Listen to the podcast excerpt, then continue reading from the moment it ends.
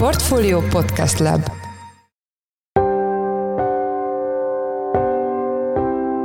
Mindenkit üdvözlünk, sziasztok! Ez a Checklista Portfolio podcastje február tizenötödikén, csütörtökön. A műsor első részében üzemanyagpiac lesz a téma annak apropóján, hogy az árak ismét hatszáz forint felett állnak, illetve hogy a kormány lehetőséget lát arra, hogy beavatkozzon a benzin árába. A dízelnél erre nincs mód elmondásuk szerint. Szemmel láthatóan romlott a jövedelmezőség a kutakon, és, és ez az egyébként korábban tényleg magasan alakuló kiskereskedelmi ár is rendkívül visszaesett. Gyakorlatilag már közel a, az árstopp bevezetése előtti szinteken jár a kiskereskedelmi ár is. Vendégünk Mohos Kristóf, a Portfolio üzemanyaggal is foglalkozó elemzője. A második blokkban arról lesz szó, hogy újabb piacok nyílhatnak meg a hazai juhtenyésztők előtt, és egész ígéretes év lehet számukra kétezer-huszonnégy. Erről Braunmüller Lajost, az Agrárszektor főszerkesztőjét kérdezzük. Én Szász Péter vagyok, a Portfolio Podcast szerkesztője, ez pedig a Checklist február tizenötödikén. Valószínűleg minden autós érezheti, vagy érzi a saját bőrén, hogy az üzemanyagok ára ismételten emelkedni kezdett Magyarországon.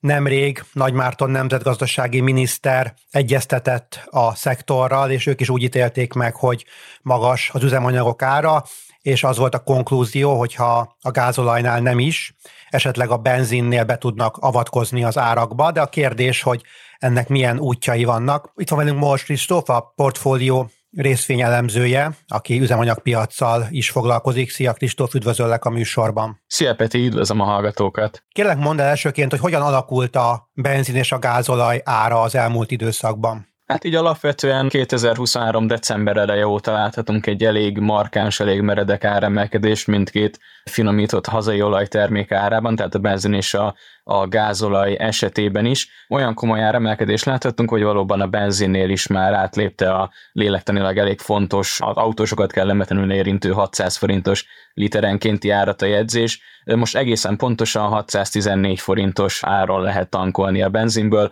a gázolajat pedig már literenként hatszázhatvanegy forintért adják a kutakon. Ugye tudjuk, hogy a kormány nemrég beleavatkozott az árakba, ez volt az árstopp, ugye négyszáznyolcvan forinton maximálták az üzemanyagok árát, aztán ezt szép lassan kivezették. Az üzemanyagpiac azóta is próbál helyreállni ebből a, ebből a sokból, és most újra felmerült az, hogy esetleg valamilyen lépéseket tehet a kormány. Nagy valószínűséggel, ha és amennyiben nem nyúlnak bele az árésekbe, akkor az adózáson tudnak esetleg módosítani. Milyen adókat kell most fizetni az üzemanyagon?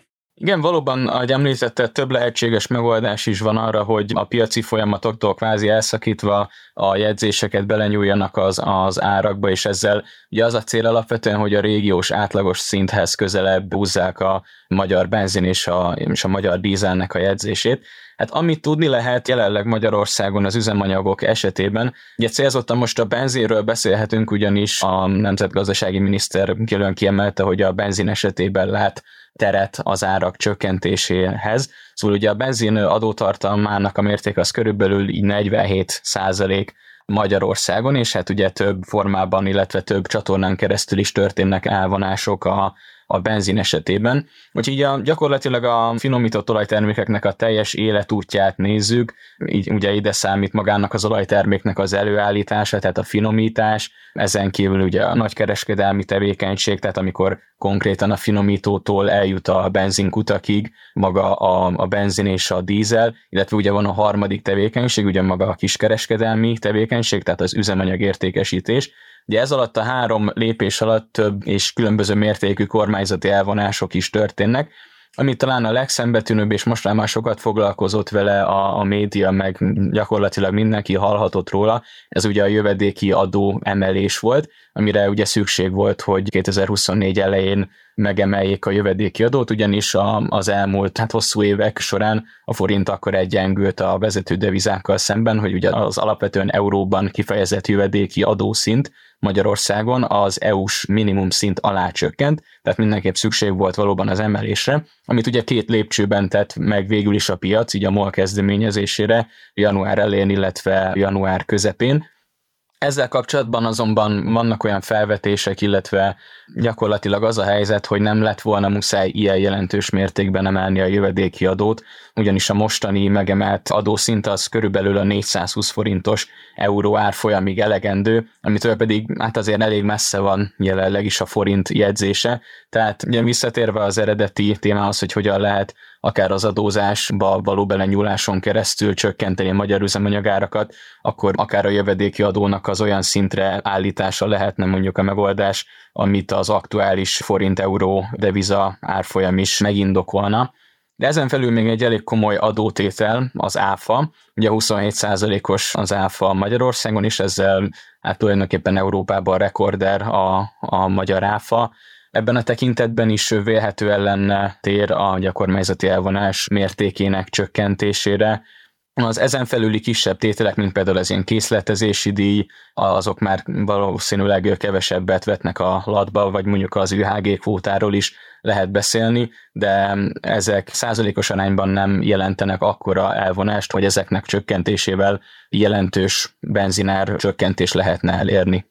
Ha már beszéltünk az adókról, és említetted a főbb adónemeket, írtál egy elemzést a témában a portfólióra, és abban egy kicsikét mélyebbre ástál, tehát megnézted azt, hogy a kiskereskedelem, illetve a nagykereskedelem egyes szektoraiban, egyes szakaszaiban, ahogy az üzemanyag eljut hozzánk, milyen egyéb adókat kell megfizetniük a szereplőknek, legyen szó akár a finomítóról, legyen szó akár a kiskereskedőről. Mi jött ki ez ebben a számításból? Igen, valóban, tehát hogy a, tényleg az olajterméknek az életútja mentén haladva bontottuk szét gyakorlatilag a költségszerkezetét az egész történetnek. Hát ugye nagyjából ez a negyvenhét százalékos összadó mérték, ez nagyjából ki is jön a, a három lépés során, tehát ugye három lépés, csak még egyszer így biztos legyen, ugye ez a finomítás, a nagykereskedelmi értékesítés, illetve a kiskereskedelmi, tehát az üzemanyag értékesítés. Az első lépés során a kormányzati elvonások mértéke az körülbelül valamivel több, mint ötvenhárom százalék. Itt ugye a jövedéki adó az nagyjából a teljes árnak a harmincöt százalékát viszi el, ezen felül a, a járulékok, különböző adók, például a szocó az olyan kilenc százalékot tesz ki, illetve ugye még van a, a nyerességadó is, amit meg kell fizetnie, hát ugye az importőrnek, illetve az olajtermék előállítónak, tehát konkrétan a molnak. Ez a nyerességadó, ez kilenc százalék körül van. Itt én már említettem a készletezési hozzájárulást, ez tényleg egy minimális egy százalékos tétel. Ezen felül aztán ugye a nagykereskedelmi tevékenységnél már jóval alacsonyabb a kormányzati elvonásoknak a százalékos aránya, itt a nyereségadó a legjelentősebb a maga kilenc százalékával, de egyébként ugye a Robin Hood adó megemelése is egy érdekes téma volt még, még tavaly, itt a különböző járulékokat még ide téve nagyjából öt százalékról beszélhetünk ugye a nagykereskedelmi tevékenység költségszerkezetét tekintve, illetve ugye itt van még a, az ü há gé kvóta is, ami inkább egy kisebb tétel, nagyjából két százalékot tesz ki a, a költségek tekintetében. És végül ugye van a, a kiskereskedelem, tehát az üzemanyagértékesítés a kutakon. Itt jelenik meg ugye az áfa, ami, ami nagyjából ilyen huszonegy százalékot, huszonegy egész három százalékot tesz ki, hogyha egy hatszáz forintos literenkénti benzinárról beszélünk, ami hát most így nagyjából a realitás. Ezen felül a különböző járulékok az ilyen két százalék, de ugyanúgy az extra profitadó is két százalékot tesz ki, a nyereségadó pedig itt is egy jelentősebb tétel, ez olyan hét százalékon alakul. Ugye az üzemanyagpiac egy rendkívül kompetitív piac, főleg Magyarországon nagyon sok benzinkút van, erős a verseny a szereplők között, és nagyon sokáig, legalábbis az üzemanyag árstopp bevezetése előtt viszonylag mérsékelt volt a kiskereskedőknek az árrése, hiszen nem nagyon tudtak emelni, viszont akkor, amikor kivezették az árstoppot, akkor egy kicsit ezek az árrések, ezek elszálltak. Azt tudod esetleg, hogy azóta ez hogyan alakult a kiskereskedelemben? Igen, nagyon logikus, meg jogos a kérdés, hogy, hogy ebbe az irányba visszük el a beszélgetést, mert ugye felvetődik a kérdés, hogyha az adótételek csökkentését nem igazán szívlálni a kormány, ami egyébként egy megérthető dolog lenne az ő szemszögéből nézve, ugye tekintve a, a költségvetési helyzetet, ugye még lehetőség lenne az üzemanyagárak csökkentésére, hogyha a különböző árréseket csökkentenénk, és ugye a, ez lehet a beszerzés, termelés esetében, tehát a nagykereskedelmi ár is összehúzása, vagy ahogy te is említetted, lehet azzal a feltételezéssel is élni, hogy azért ilyen magasak a hazai benzin és dízelárak, mert hogy kvázi nyerészkednek a kutak a kialakult helyzetből, és hogyha nyerészkednek a kutak, ez ugye gyakorlatilag azt jelenti, hogy magasak a kiskereskedelmi árrések. És ahogy azt említetted is, ugye az árstop kivezetését követően valóban megugrottak ezek, a, ezek az árrések, ugye igyekeztek a kutak visszahozni a négyszáznyolcvan forintos literenkénti ár időszaka alatti elég masszív veszteségeket, illetve rossz piaci körülményeket. Azt viszont el lehet mondani, hogy ugye már a, a beszélgetésen én említettem, hogy meg kellett emelni a jövedéki adót, úgy körülbelül negyvenegy forinttal drágult ennek hatására a hazai üzemanyagár, viszont ez gyakorlatilag a kutakon nem teljes mértékben, nagyjából félig csapódott le, tehát körülbelül húsz forinttal drágult a jövedéki adó emelés hatására a fogyasztói benzinár, ami egészen logikusan azt jelenti, hogy kvázi benyelték a, a benzinkutak ennek a negyvenegy forintos többletnek a felét, körülbelül húsz forintot, ami azt jelenti, hogy szemmel láthatóan romlott a jövedelmezőség a kutakon, és, és ez az egyébként korábban tényleg magasan alakuló kiskereskedelmi árra is rendkívül visszaesett. Gyakorlatilag már közel a, az árstop bevezetése előtti szinteken jár a kiskereskedelmi árra is. Tehát összességében azt lehet elmondani, hogy itt elég kevés a mozgástér a piaci szereplők esetében, nem igazán lehet sokkal szűkebbre húzni ezt a kiskereskedelmi árrést, mert tényleg nagyjából már azon a szinten járunk, mint a, az üzemanyag árstop bevezetése előtt, és hát ugye akkor még nem is beszéltünk, hogy magára az árrésre rárakodó egyéb tényezők is rendkívül megnövekedtek, itt akár a, leginkább az infláció okozta bérnövekedése, illetve a különböző különadókra lehet gondolni. Szóval összességében itt elég kevés a mozgástér, hogy a, hogy a kiskerárrés csökkentéséről beszélhessünk. Köszönöm szépen! Az elmúlt percekben Mohos Kristóffal, a Portfolio részvényelemzőjével beszélgettünk az üzemanyagpiacról. Köszönjük szépen, hogy a rendelkezésünkre álltál. Köszönöm a lehetőséget, sziasztok!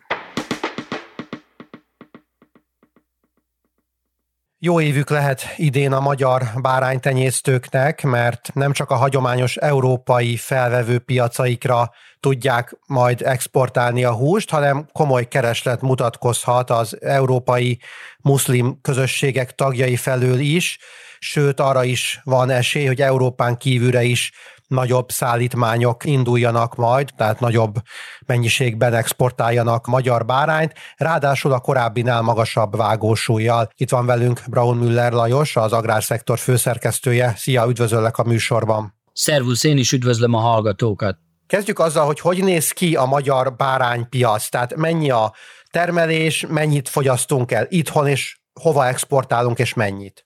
Hát úgy kezdeném, hogy az elmúlt években, vagy úgy mondanám, hogy a korábbi években volt körülbelül egy millió, egy egész egy tized millió juh Magyarországon.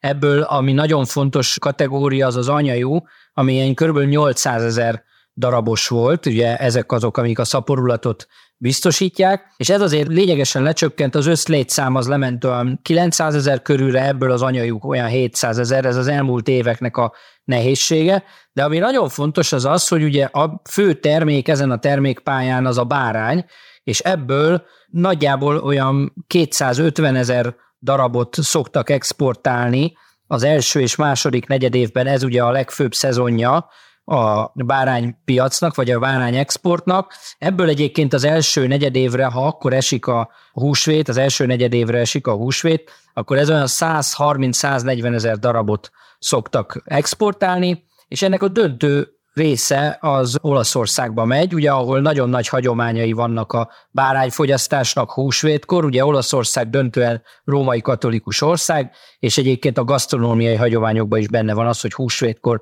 tradicionálisan az olasz családok valami bárányból készült fogást vesznek, és ez egyébként nagyon régóta így van, tehát a magyar báránynak a legnagyobb vevője, messze a legnagyobb vevője nagyon-nagyon régóta Olaszország. Írtál egy cikket, amelyben azt taglalod többek között, hogy az európai muszlim közösségek is kedvelik a magyar bárányt. Ez mióta van így? Ez néhány éve kezdődött, annyit hozzá kell tenni, hogy iszlám országok ugye korábban is vásárolták, tehát a nagy Olaszország, a nagy olasz vevő mellett azért voltak közel-keleti országok, itt például mondjuk Törökország, Azerbajdzsán, Jordánia, és egyébként ugye Izrael is, ahol ugye a muszlim és a zsidó közösség is vásárolta a magyar bárányt, tehát ezek a piacok korábban is megvoltak, De ami újdonság az az, hogy az elmúlt években az európai muszlim közösség is felfedezte magának a magyar bárányt, és egyre nagyobb mennyiségben szállítanak a magyar szereplők Franciaországba, Németországba, Belgiumba, Hollandiába, Ausztriába, ahol döntően azért ezek a közösségek, ez a népesség vásárolja a magyar bárányt, és ez természetesen egy új lehetőséget jelent, ugye, tehát a katolikus Olaszország mellett ugye a, a nagyobb iszlám közösséggel rendelkező nyugat-európai országok néhány éve elindult ez a piacbővülés. És tényleg igaz, hogy ők a nagyobb vágósúlyú állatokat keresik, és ha igen, akkor miért? Hát itt ugye elsősorban az eltérő gasztronómiai hagyományokban gyökerezik ez. Ugye az olasz bárány, a húsvéti bárány az általában mindig ugye a, a legfiatalabb bárányokra épült, ugye hagyományosan a, a kisebb testű, most itt ugye vágott súlyról beszélünk, ilyen tizenkettő-tizenhat kilogrammos bárányokról beszélünk. Az olasz vevők hagyományosan ezt szokták meg, ezt keresik, míg ugye az iszlám hagyományban más szempontok érvényesülnek, akár Észak-Afrikában, akár a Közel-Keleten, de egyébként ugye az európai muszlimok körében is. Itt ugye nagyobb testűeket szoktak meg, alapvetően másfajta ételeket készítenek belőle, ez az egyik. A másik pedig az, ugye, hogy a nagyon kis testű bárányoknak a kilóára az meglehetősen magas, és a, az igényes olasz vevők ezt meg tudják fizetni, a muszlim vevők azért kevésbé, tehát nem annyira fizetőképesek, ők, ők ugye egy másik kategóriára lőnek, de egyébként a gasztronómiai hagyományaikban is ez szerepel, hogy ők alapvetően a nagyobb testűeket keresik, és ami nagyon-nagyon fontos az az, hogy idén a húsvét és a ramadán átfedésben lesz egymással, és ugye ramadán idején a muszlimok napközben böjtölnek, de esténként nagy családi vacsorákat tartanak, és ugye különösen fontos az utolsó este, amikor egy ilyen hatalmas lakomát tartanak, és még a szegényeket is megvendégelik. Ezeknek az étkezéseknek is egy hagyományos összetevője vagy alapanyaga a bárányhús. Tehát most azt kell mondani, hogy a következő egy-két hónapban kifejezetten erős kereslet mutatkozik Európában, különböző vallási közösségek részéről is. Ez egyfajta fordulatot jelent a magyar báránytenyésztés tekintetében, vagy alapvetően eddig is jó helyzetben volt ez az ágazat? Azt azért nem mondanám, hogy jó helyzetben volt. Az olasz vevők azok nagyon stabil piacot jelentettek hosszú éveken keresztül, és örvendetes az, hogy most ehhez újabb piacok zárkóznak fel, vagy egy kis színesítik az összképet, tehát az nagyon jó, hogy bővül a kereslet. Rá is fér ez az ágazatra, mert az elmúlt néhány év nagyon megtépázta ezt a termékpályát is. Itt alapvetően a kétezer-huszonkettes asszály az, amit ki lehet emelni. Ugye az asszály nagyon-nagyon nagyban rontotta a tömegtakarmányok és általában különböző takarmányoknak az utánpótlását, és emiatt számos állattenyésztési ágazatban elkezdtek gyéríteni, úgymond a szereplők, tehát kivágni a selejtes állatokat, állományt csökkenteni, és ez ugye a tömegtakarmányra jobban ráutalt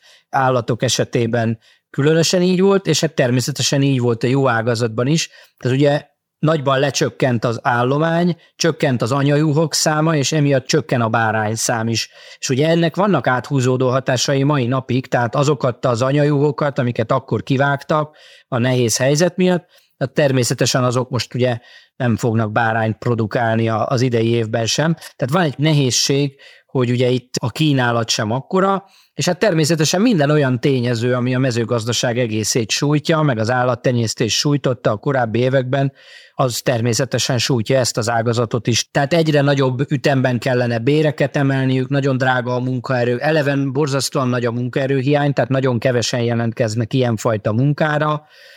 Ugye akkor egy időben nagyon drága volt a takarmány, ez most szerencsére, legalábbis a jó ágazat szereplőinek szerencsére csökkent, és ugye most már azért túl vagyunk egy energiaválságon is, tehát nehéz éveken van túl ez az ágazat, és ez a mostani keresletbővülés és az idei tavasz, amikor a húsvét és a ramadán egyaránt egy nagy keresletet jelent, ez vélhetőleg valamennyit enyhít ennek az ágazatnak a problémáin. De akkor ennél többet ne reméljünk, tehát ne gondoljuk azt, hogy az új piacok segítségével esetleg jóval nagyobb volumenben tenyészthetnek jókat a magyarok? Ez egy jó lehetőséget jelent hosszabb távon, de ezt ki is kellene használni, és azért ennél több kellene, mint egy, mint egy sikeres tavasz vagy egy jó év. Az mindenképpen jó, hogy bővül a kereslet, most azért aránylag alacsonyak a takarmányárak, de meg kellene oldani a munkaerő problémáját, amit fejlesztésekkel, technológiai fejlesztésekkel lehetne. Valószínűleg nagyobb volumenben, iparszerűbben kellene tartani a juhokat, mint ahogyan azt mondjuk teszem azt Új-Zélandon vagy Ausztráliában teszik, nagyon sokat lehetne tanulni az ottani gyakorlatból, meg kellene oldani a generációváltást, és általában azt kellene mondani, hogy technológiailag és üzletfejlesztésben is kellene előre lépni. Ez egy nagyon-nagyon nehéz kérdés, mert itt egyébként családi vállalkozásokról van szó döntően. Vannak, akik jobb helyzetben vannak, vélhetően ők most a nagyobb bevételt technológiai fejlesztésre fogják fordítani, a rosszabb helyzetben lévők pedig az adósságaiknak a rendezésére, tehát arra, hogy egy kicsit utolérjék magukat. Mind a két eset alapvetően jó, tehát jó az irány. Azt gondolom, hogy van a jó ágazatnak jövője Magyarországon, de sokkal többet kellene tenni azért, hogy ezek a problémák megoldódjanak, és ehhez viszont pénz kell. Remélhetőleg az idei évben ez a bevétel, ez meg lesz a jó ágazat szereplőinek. Köszönjük szépen, Braunmüller Lajossal, az Agrárszektor főszerkesztőjével beszélgettünk a magyar juhpiacról és annak lehetőségeiről. Köszönjük, hogy a rendelkezésünkre álltál. Én köszönöm, sziasztok!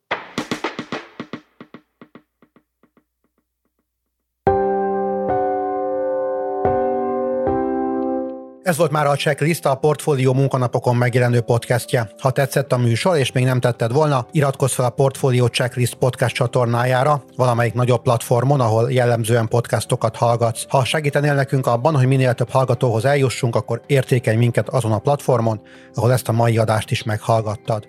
A műsor elkészítésében részt vett Bánhidi Bálint, a szerkesztőjén voltam, Szász Péter. Új műsorral pénteken jelentkezünk, addig is minden jót, sziasztok!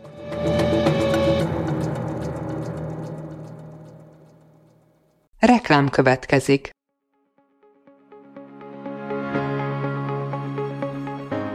Braunmüller Lajos vagyok, az Agrárszektor főszerkesztője. Májusban két tematikus konferenciát is rendezünk Kecskeméten az Agrofood szektor szereplőinek. A május huszonkettedikén tartandó Portfolio Agrofood kétezer-huszonnégy konferencia az élelmiszeripari vállalkozások, beszállítóik, a szolgáltató cégek és a kereskedők számára nyújt egyedi betekintést az aktuális trendekbe. A május huszonharmadikán megrendezendő Agrofuture konferencia pedig egyedülálló módon tematikus formában foglalja össze a hazai agrárgazdaság fenntarthatósági követelményeit és innovációs lehetőségeit.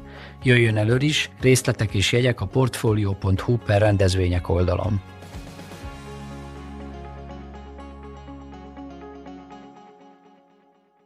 Reklámot hallottak.